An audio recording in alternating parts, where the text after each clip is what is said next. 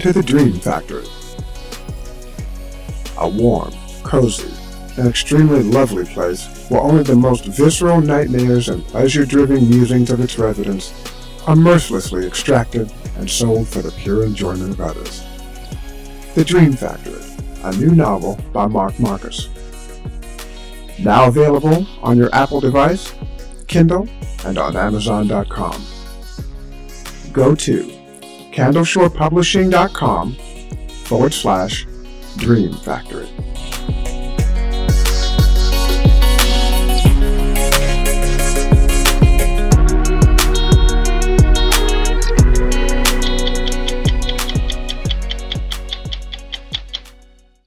If you think we're living in an unstable world, well, just listen to this.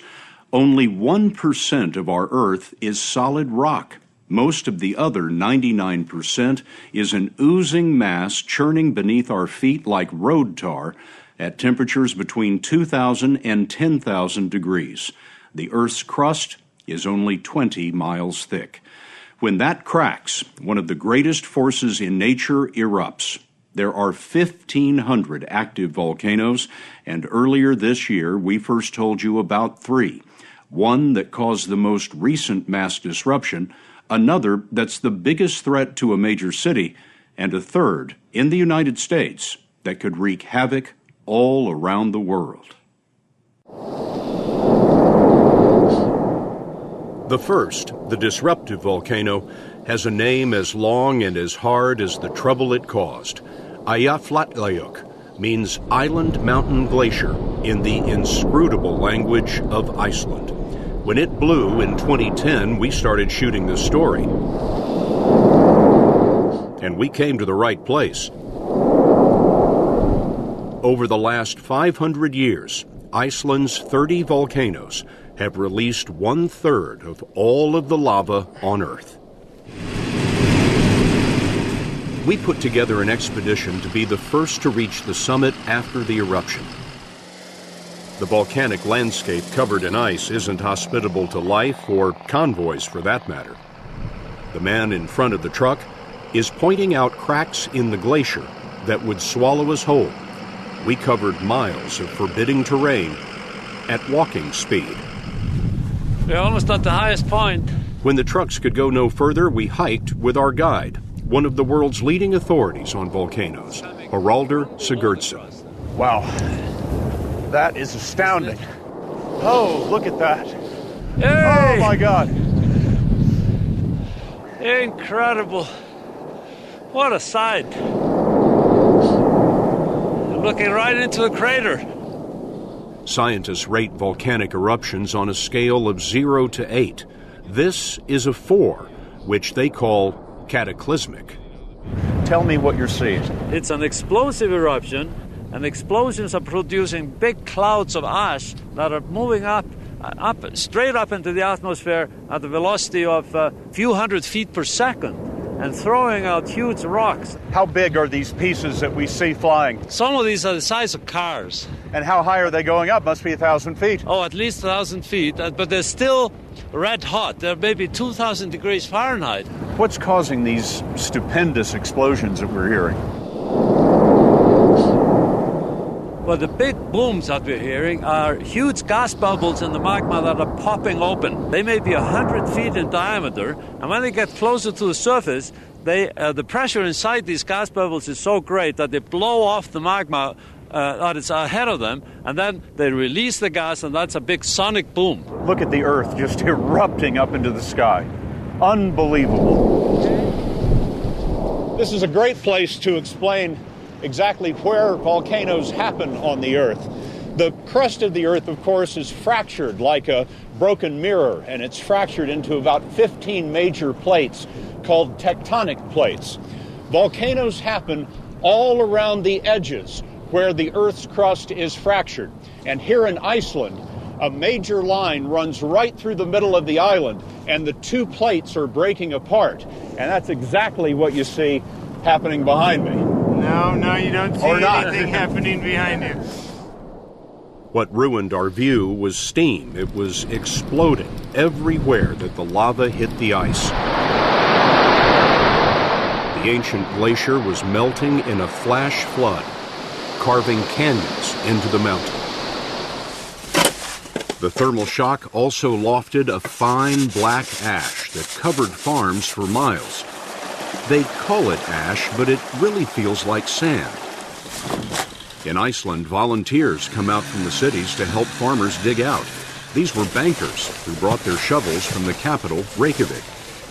It was this ash that made Eyjafjallajökull the most disruptive eruption in years. The ash billowed up nearly 33,000 feet and drifted a thousand miles over Europe. 100,000 flights were canceled. 10 million people were stranded for a week. Still, volcanologist Haraldur Sigurdsson told us that kind of trouble is nothing compared to eruptions elsewhere in the recent past. And the best example of that occurred in 1815 when there was an eruption in Tambora volcano in Indonesia. And a big explosive eruption sent out an ash cloud up to about 30 miles.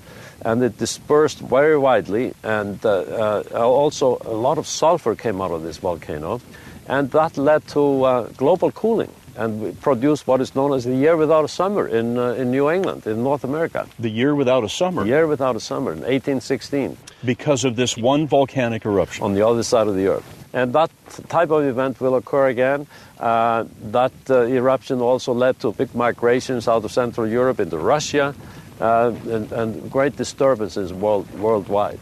Which volcano on Earth would you say is most dangerous to people? It's the volcano where there's a very large population uh, adjacent to it and on it, and that's Vesuvius in Italy.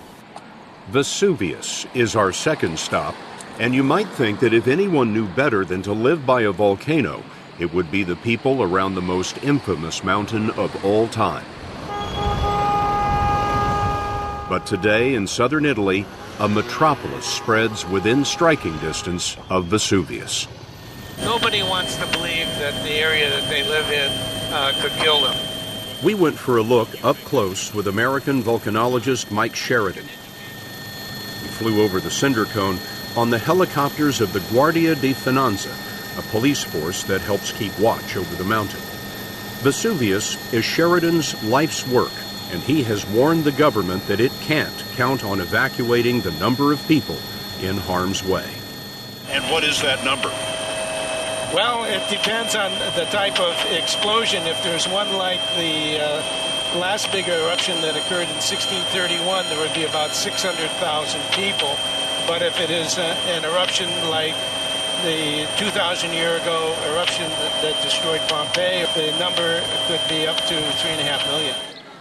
Pompeii, as it was August 24, 79 AD the moment it was preserved under more than 10 feet of ash and rock. The boulevards, the homes, the mosaics are the volcano's contribution to history. Round here, they do a lively business in the dead. Citizens of Pompeii are frozen in timeless agony. About 16,000 were killed, sculpted where they fell. Scientists have a good idea of what these people saw after studying the evidence of what remains. Witnesses described the mountain rumbling for days before it launched a column of ash and rock 12 miles high, which fell back as hell on earth. The wind came shooting down the sides of the mountain at more than 200 miles an hour.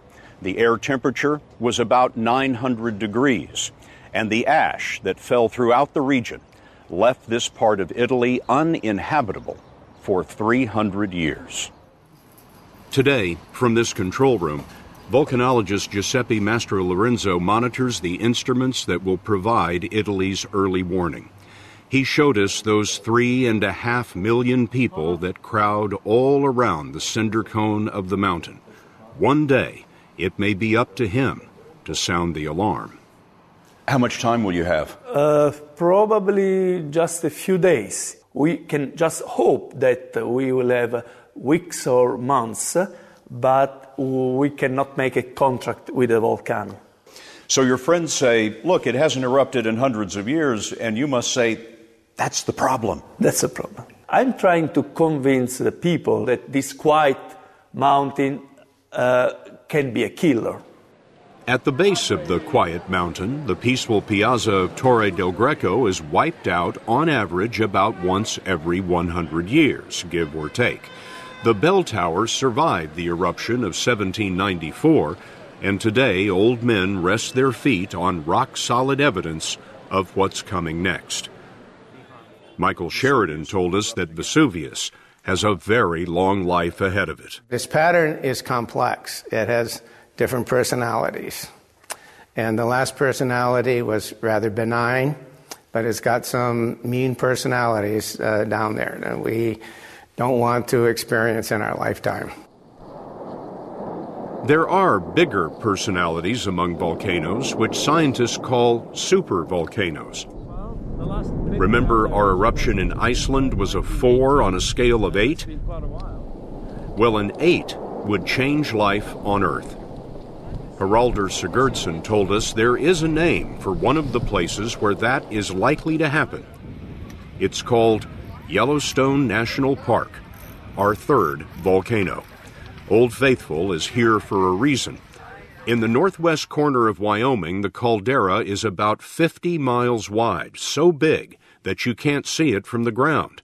Below is what science calls a hot spot, where a vast plume of magma has pushed into the crust.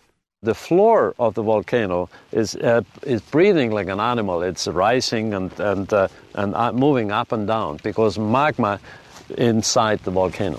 What's the history of eruption of the hot spot in Yellowstone? Uh, the last eruption was about 400,000 years ago, the last big one. Uh, that was a devastating, uh, explosive eruption. The Yellowstone size eruption will occur. Of course, we have no idea when.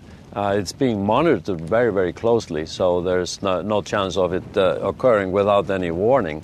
But it's a, it's a devastating event. Devastating to aviation, communications, and agriculture, volcanoes can change the course of history. Never before have so many people lived within striking distance 200 million worldwide. Science is good at warning of eruptions that are weeks away, but beyond that, it's impossible to predict which one is next or how big it will be.